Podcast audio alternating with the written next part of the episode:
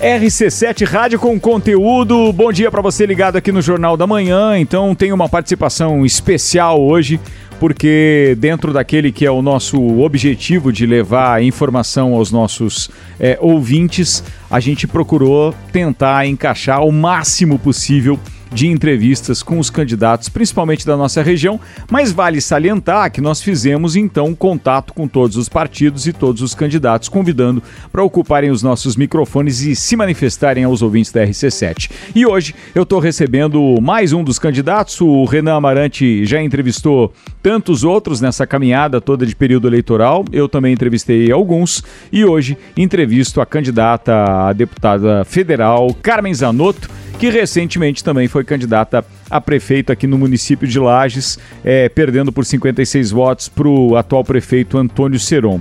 No entanto, isso em momento nenhum, até para eu fazer a introdução dessa entrevista, é, desmerece o trabalho que Carmen tem feito em Brasília e que, obviamente, ainda mais em período de pandemia, acaba por nos deixar é, cientes da importância de uma representante ligada à saúde por lá também.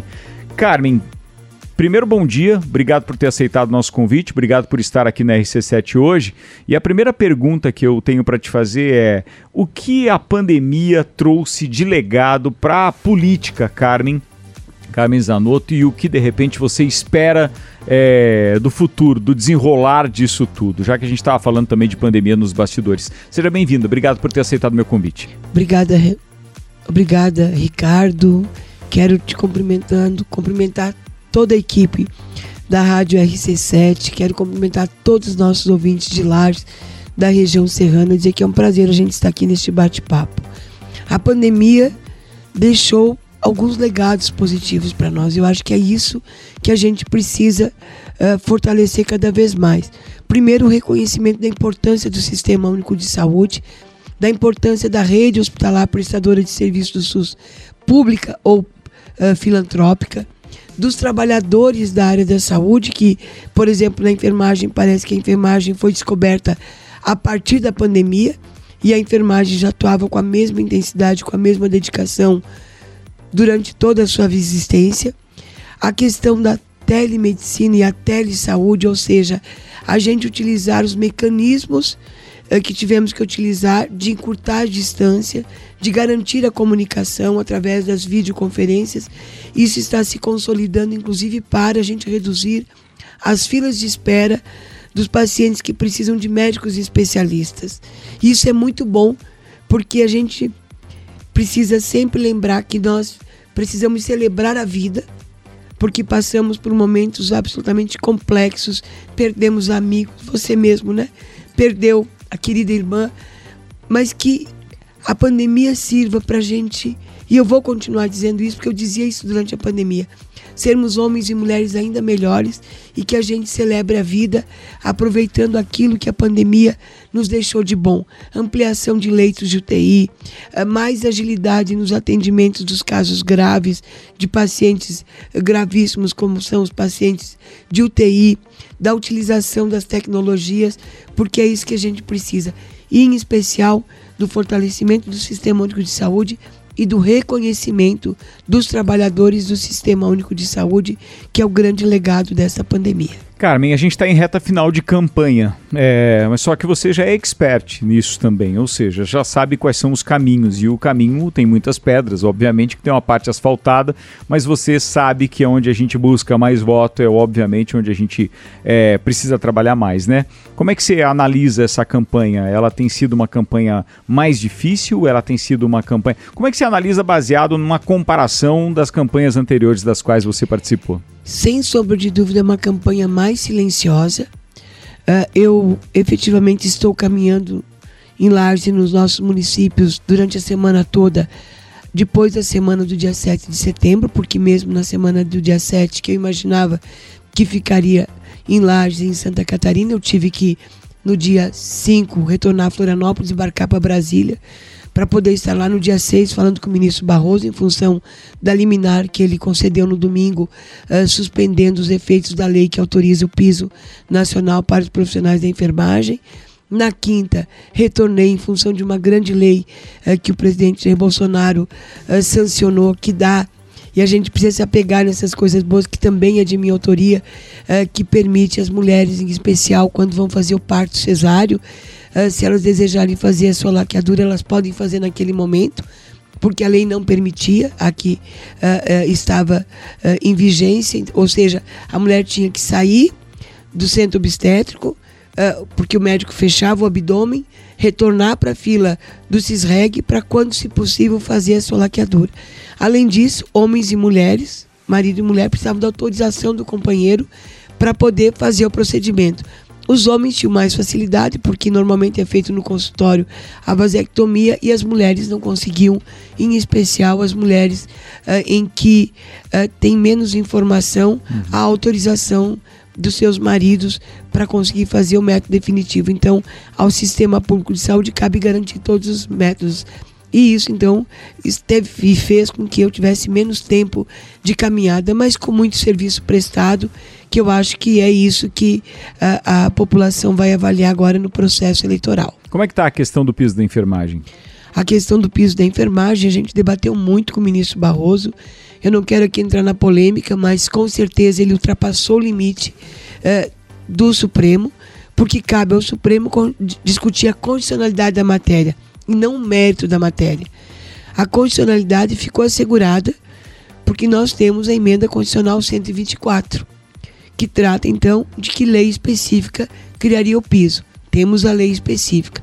Na Constituição Federal nós temos três categorias com piso constitucionalizado: os professores, os agentes comunitários de saúde de endemias e agora os enfermeiros, técnicos, auxiliares e parteiras. Discutimos muito com ele. Inclusive, apresentei a ele o impacto, que é um dos primeiros questionamentos que ele faz. O impacto financeiro está lá. Empregabilidade, uh, falando que não existe uh, sobre uh, uh, números de profissionais além do necessário em nenhuma unidade de saúde, e qualidade do serviço. Mas isso não compete ao Supremo. Compete, repito, discutir a constitucionalidade. E como não tem constitucionalidade, conforme a emenda constitucional cento e vinte e quatro, ele entrou no mérito da matéria, mas eu acredito sim que na semana do dia cinco, e eu digo isso com muita clareza, Ricardo, porque eu entro nos hospitais, eu vou aos congressos, como fui na semana passada em Florianópolis, no Congresso Brasileiro de Nefrologia, porque eu apresentei fontes de financiamento. Ainda no ano passado, quando chegou o projeto de lei do piso da enfermagem, que foi a questão do meu primeiro projeto apresentado, desoneração da folha. Todos, todas as nossas roupas, os nossos calçados, os carros, dezessete segmentos no país têm folha desonerada. Se a saúde é serviço essencial, por que não desonerar a folha para os serviços de hemodiálise e os serviços privados? Daí alguém me disse, ah, mas eles têm lucro. E, e quem confecciona roupas? A indústria têxtil, de comunicação, call center, de automóveis, não tem lucro? A desoneração é para garantir a empregabilidade. E o que, que significa para aqueles que estão nos acompanhando desonerar a folha? De vinte por cento em média, que são os encargos sociais, passar para esse setor para um por cento. Isso cobre tranquilamente as despesas desse segmento que nós consideramos privado, prestador ou não do SUS. Para os filantrópicos, o que é que nós temos? Aprovado ainda em fevereiro a regulamentação dos jogos, garantindo lá, e foi na noite da aprovação uh, do G T, com o impacto do piso, que a gente garantiu a questão da inclusão de recursos na regulamentação dos jogos para a área da saúde. Está no Senado desde o começo de março, precisa ser deliberado. Aí nós temos a questão da mineração, que pode ser uma parte dos recursos para a saúde. O processo eleitoral trava tudo, né? Daí fica tudo parado. Não é, Ricardo, é que a luta da minha parte e da parte de poucos colegas foi não só na aprovação, mas também na garantia das fontes de financiamento. Certo, certo. Na semana antes do dia sete de setembro, uh, o próprio presidente da Câmara me disse, volta, vai para Santa Catarina, vai fazer a tua campanha. Tu continua aqui discutindo a enfermagem, já tem lei, já tem P E C. Mas, desculpa, não é P E C, é emenda constitucional. Uhum. Mas não deu nem para a gente ficar aqui na semana seguinte, porque houve, então, essa liminar. É a compreensão, Ricardo. Se o Supremo fez algum serviço em favor da enfermagem, foi pressionar a Câmara, Senado, que aprove, então, os projetos que lá estão, porque Recursos existem. Basta a gente priorizar a saúde e reconhecer tudo que esses homens e mulheres fizeram muito antes da pandemia, porque a luta é há mais de trinta anos, durante a pandemia, que a pandemia deu mais visibilidade. Eu acredito muito que a partir da semana do dia três, a gente possa estar deliberando as fontes de financiamento, porque a enfermagem não pode mais ficar esperando e não vai. Esta é minha preocupação, por isso que a gente precisa aprovar. Para quem está ouvindo agora, o Jornal da Manhã, a gente está conversando com a deputada federal e candidata à reeleição, Carmen Zanotto, está conosco no estúdio, e eu preciso então emendar já uma pergunta baseada na última resposta. Você acha que o fato de ter travado essa história então do piso da enfermagem acaba de alguma forma influenciando nos votos que você busca na categoria, não? Não, a, a minha defesa sempre foi da saúde. A enfermagem deu mais visibilidade. Eu presido a Frente Parlamentar Mista da Saúde. Eu sou vice-presidente da Frente Parlamentar das Santas Casas. Eu sou membro efetivo da Comissão de Seguridade Social e Família. Uh, do nosso estado e de muitos estados brasileiros, para mim não dizer que do país, eu fui a deputada que mais apresentei projetos de leis que se transformaram em leis. Sim, é verdade. Mas uh, a questão de continuar lutando, para mim ficou uma responsabilidade muito maior para a semana do dia três. Porque eu preciso ter a voz forte e firme na defesa daquilo que eu acredito que é a garantia do piso para os profissionais da enfermagem. Falando em voz, Carmen, você está com a voz comprometida, ou seja, a tua última semana tem sido de muito trabalho e eu acompanhei nas redes sociais algumas coisas que você fez, inclusive a participação lá na festa do Asilo Vicentino e etcétera. Então, e, a, e aqui, inclusive, tá tossindo, o ouvinte tá ouvindo, tá, gente? É, é, a Carmen tá realmente... Vamos fazer o seguinte, eu vou chamar o intervalo agora e depois eu falo com a Carmen mais um pouquinho é, a respeito, obviamente, dessa reta de campanha e desse trabalho que ela tá fazendo. É um instantinho só e a gente já volta. Estamos de volta então com a entrevista com a deputada federal e candidata à reeleição, Carmen Zanotto. Um pequeno acesso de tosse no final do primeiro bloco, isso obviamente por ritmo de campanha. E eu tinha justamente perguntado para ela, tinha acompanhado que ela estava ali na, na, na festa do Asilo Vicentino e etcétera no final de semana. É, inclusive, é, quero aqui fazer uma menção à sua irmã, é, à sua mãe, porque do meu tempo de faculdade, eu, obviamente, eu convivi com elas na cantina da Uniplac. Que bacana! Você estava ali também, com a mão na massa, é ou não é, Carmen? Verdade, eu sou voluntária do asilo, a Lourdes me ajuda muito, já há vinte e oito anos. Nós ficamos dois anos sem ter a festa tradicional, mas mesmo assim, né, a gente teve aquela produção de mais de três mil pastéis que foram entregues uh, durante o período da pandemia, uh, porque o, as nossas instituições de longa permanência precisam do apoio da sociedade. Você falou da mãe agora, me doeu o coração. Eu imagino. Da saudade, porque a mãe também ia nos ajudar, ajudava no preparo da carne e das massas, mas esse é o nosso voluntariado. Eu dedico, e sempre, por coincidência, a cada dois anos, né, a gente tem a festa uma semana antes do processo eleitoral. Esse domingo a gente trocou um pouco do, de temperatura, né?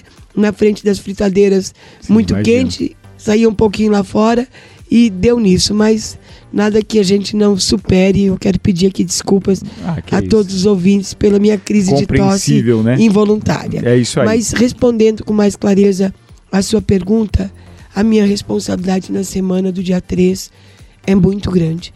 É grande porque o país está olhando para a única enfermeira da casa, mas em especial para Carmen Zanotto, que defende as causas da saúde. Na Câmara Federal, o conjunto de deputados defende em várias áreas, eu também defendo várias áreas, mas algumas delas com mais intensidade. Então, defender a saúde, buscar cada vez mais agilidade nos atendimentos, colocar recursos, Ricardo, de emendas para a gente agilizar as cirurgias, para a gente agilizar os exames. Ver uma coisa maravilhosa que está acontecendo em Santa Catarina e no Brasil, fruto de uma lei da gente, é muito gratificante. A Lei doze mil setecentos e trinta e dois, que é a lei que garante o acesso ao tratamento do câncer no máximo uh, sessenta dias, e a lei que garante os exames para quem tem suspeita de câncer, tem feito uma revolução no país. Eu vou dar um exemplo de Santa Catarina. A gente, com a lei dos sessenta dias, o governo federal teve que fazer, a partir de dois mil e doze, o plano de expansão da radioterapia. Para Santa Catarina foram cinco serviços, três absolutamente novos, que é a construção dos equipamentos e a, a obra física, desculpa, e os equipamentos, e dois com equipamento. Então, mais um equipamento para Chapecó, de radioterapia, e mais um equipamento para o Santa Isabel, uh, para o Santo Antônio em Blumenau. Mas tem uma coisa que é mais do que isso. Serviço novo em Itajaí, a construção e o equipamento. Serviço novo em Tubarão, a construção e equipamento. E agora, até o final deste ano, em Joaçaba. Encurtando distância, porque quem é de Curitibanos faz quimio em Joaçaba e tem que ir até Chapecó para fazer a radioterapia. Amém. Quem era de, de Tubarão que precisava fazer a sua radioterapia da região, tinham que ir até Criciúma ou até Florianópolis. Agora fico em Tubarão. Itajaí é a mesma coisa. Iam até Blumenau ou Florianópolis. Então, você ser autora de um projeto de lei que se transforma em lei, garantindo as pessoas redução de tempo de espera e redução de distância, é muito gratificante, é cuidar da vida das pessoas e ajudar, que quem tem câncer não pode esperar. Então, uh, a gente muito, muito em breve vai ter em Joaçaba. E isso é a satisfação da gente em poder ajudar as pessoas a partir do parlamento, a partir da construção das leis. Bem, vamos lá. Eu preciso ser um pouco mais é, enfático agora nessa reta final e falando especificamente da eleição de domingo. Carmen, como é que você está vendo esse processo baseado na sua experiência de já ter passado por isso? O que eu quero perguntar é número de candidatos em Lages, número de candidatos que postulam a mesma vaga que você quer, como é que está isso no Estado? Porque agora é, é, o cenário da eleição mudou um pouquinho, é, por não poder coligar, os partidos agora despejam um monte de candidatos na praça também. Como é que você está vendo isso? Eu não tenho dúvida que nós vamos ter que enfrentar uma outra reforma política e defendo, sem sombra de dúvidas, o voto distrital puro. Não é nem um misto, aquele que vai na lista sim, partidária sim. Uhum. E aquele que vai da região. Para quem é o candidato ou os candidatos da região e o eleito vai cuidar da região nas questões da região. As questões do Estado se delibera pela bancada como um todo e as questões nacionais pelo coletivo de deputados e deputadas e assim sucessivamente. O número de candidatos reduz, sim, a, a, o número de votos necessários, e isso é preocupante. Nós temos uma região com poucos eleitores, mesmo que tenha aumentado o número, a gente nunca aproveita aqui em Lages mais do que oitenta, noventa mil votos sim. úteis, isso preocupa. Outras regiões de Santa Catarina isso é diferente. Nós já temos só uma representação, o maior número de candidatos pode comprometer essa representação, tanto para a Câmara Federal quanto para a Assembleia Legislativa, porque o número de deputados uh, estaduais também é grande. Eu tenho serviço prestado, a gente tem corrido, pedido o voto e torcendo para que dê tudo certo no domingo, acredito que vai dar, em função do trabalho realizado na Câmara Federal uh, durante todo este período.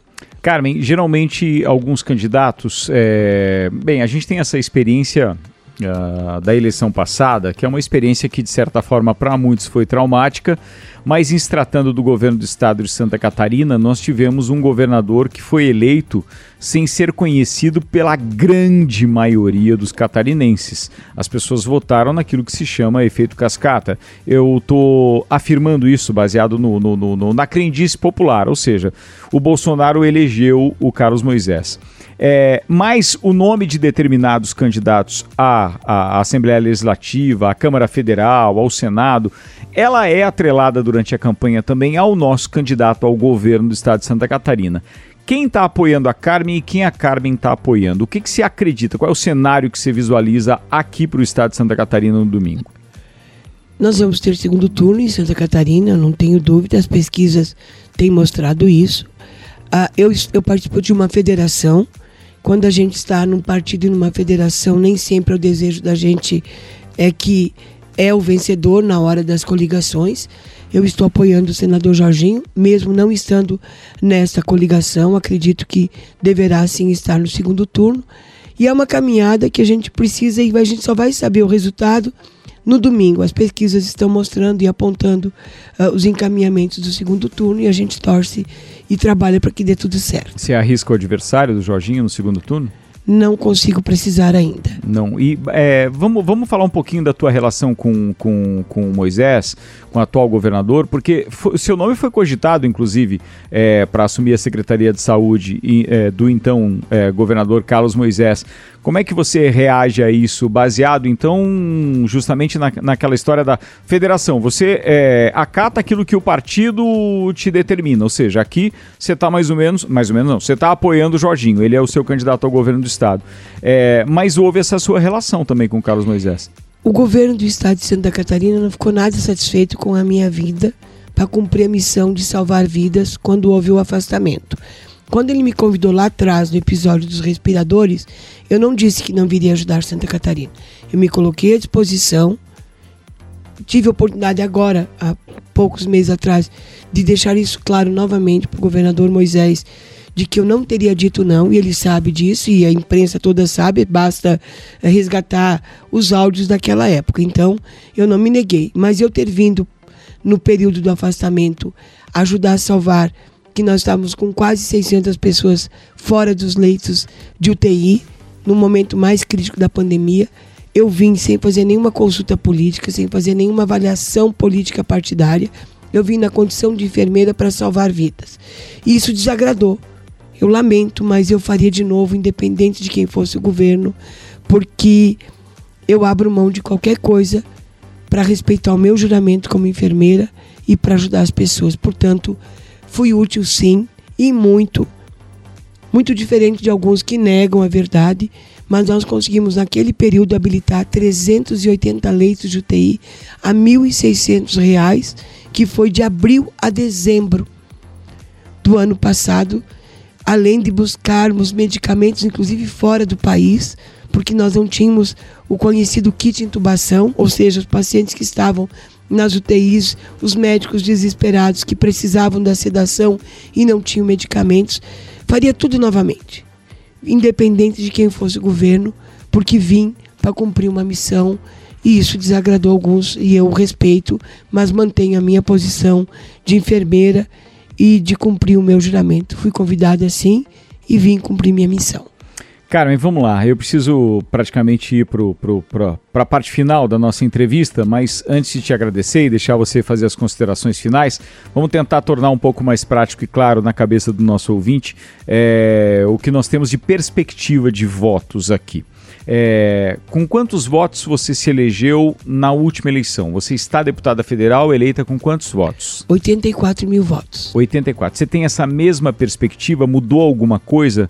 É, o quociente é, pede que, que é, o seu partido faça um, um deputado com quantos mil votos? Cerca de trezentos, é mais ou menos isso? Nós estamos trabalhando, e todos os partidos estão trabalhando, com cento e oitenta a duzentos mil votos, o primeiro uh, deputado daquela Uh, uh, federação ou daquele partido. Isso tudo vai depender muito do número de participantes efetivos no dia uh, da eleição. Eu estou trabalhando para fazer um pouco mais do que esses votos, correndo o estado, a nossa cidade e a região, e acredito sim no resultado positivo da eleição no domingo. Vamos considerar aqui só a região agora. É, na última eleição é, é, para a deputada, você fez quantos votos aqui? Você tem noção, mais ou menos? Eu estou falando aqui mais ou menos da Amures, que é a nossa área de abrangência. É, é na região da Amures que eu tenho o maior número de votos, mas eu não sei te precisar quantos realmente foram na região como um todo. Neste momento eu não tenho de cabeça, não. não. Eu entendo, entendo. Até porque são números, são mais ou menos cinquenta mil votos, algo em torno disso. É, aproximadamente, né? Isso, isso. É mais ou menos isso. Bem, vamos lá, vamos buscar isso.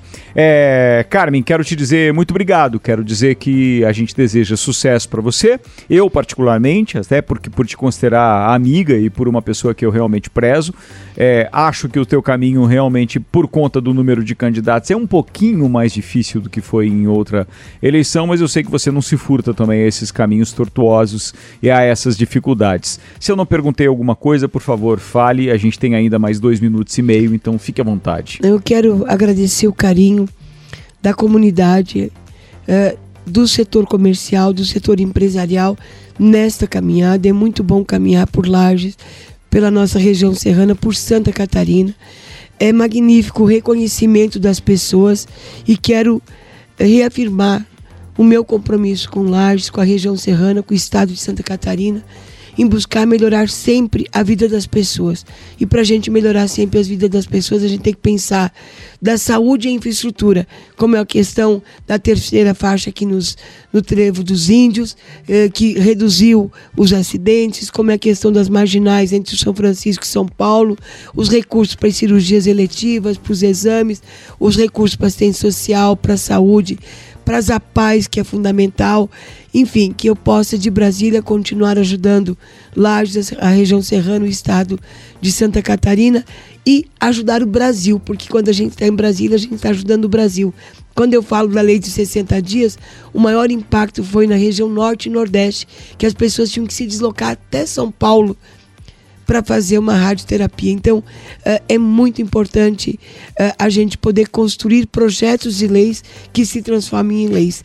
E não posso deixar nesses segundos finais de pedir o voto, que é fundamental para a gente manter a representação da nossa cidade, da nossa região em Brasília. Então, peço voto para cada um e cada uma, para Carmen Zanotto como deputada federal no vinte e três vinte e três. Venha com a gente, vamos continuar essa caminhada juntos. Deputada federal Carmen Zanotto e candidata à reeleição, dando entrevista pra gente aqui no Jornal da Manhã, R C sete, rádio com conteúdo.